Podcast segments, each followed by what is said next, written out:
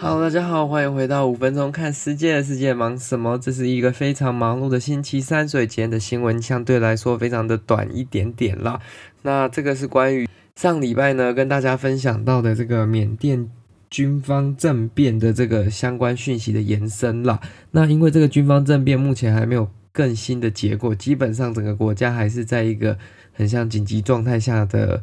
管制跟管控，那军队还是掌握着大多数的权力，所以人民的整个生活还是相对来说受蛮多限制的。那基本上也不知道说现在会往哪个方向走，因为军方也没有说他们接下来什么时候要举办选举啊，还是说谁会成为这个缅甸的领导人等等的，所以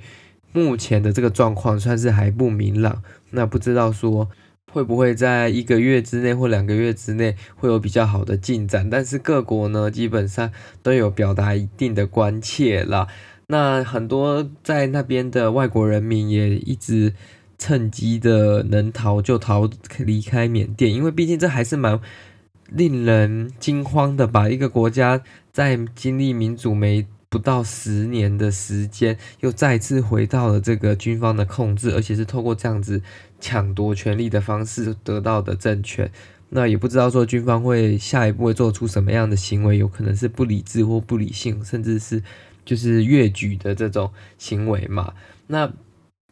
各个国家应该就会有一些像撤侨这种行动嘛。其实上礼拜刚发生的时候，欧美国家有一些就偷偷的，应该不要说偷偷的啦，他们就有比较早预先开始撤离一些他们在缅甸的侨民嘛。那这个礼拜呢，我们中华航空公司呢也有一班飞往缅甸的这个救援班机。那他在二十一号呢，他傍晚就从缅甸仰光接回了八十二名。的乘客回到台湾，那这些人当然回来也是必须做这个居家检疫嘛。那因为当地其实很多医院啊都受到军方的这个打压控制，甚至之前医护人员也提出罢工嘛，所以。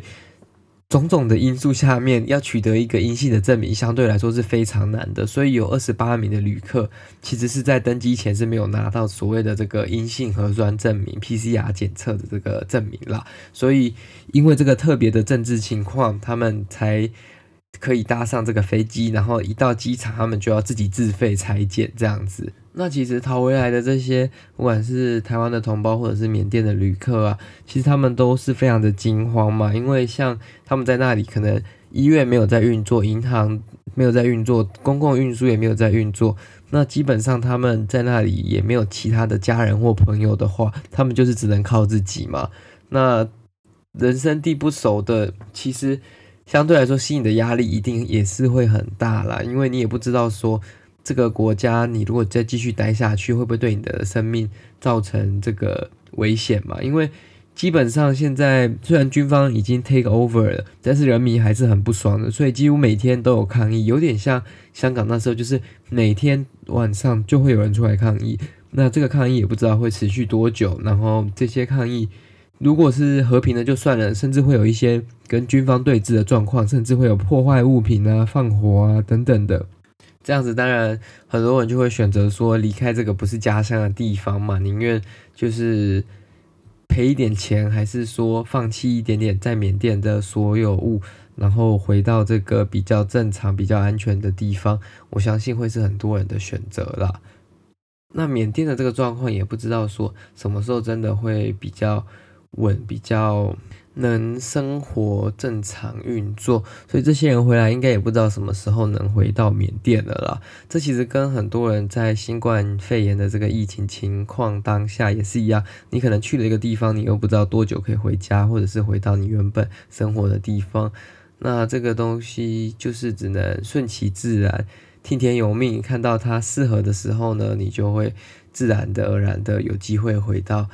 属于你的地方啦。Anyways，感谢各位今天的收听。那今天的这个相对来说比其他集短很多。那因为我觉得这是一个蛮值得让大家知道的消息啦，所以我才想说用这个机会跟大家分享一下。那如果各位喜欢这个节目，再帮我分享给各位的亲朋好友，然后我们就下一集再见喽，拜拜。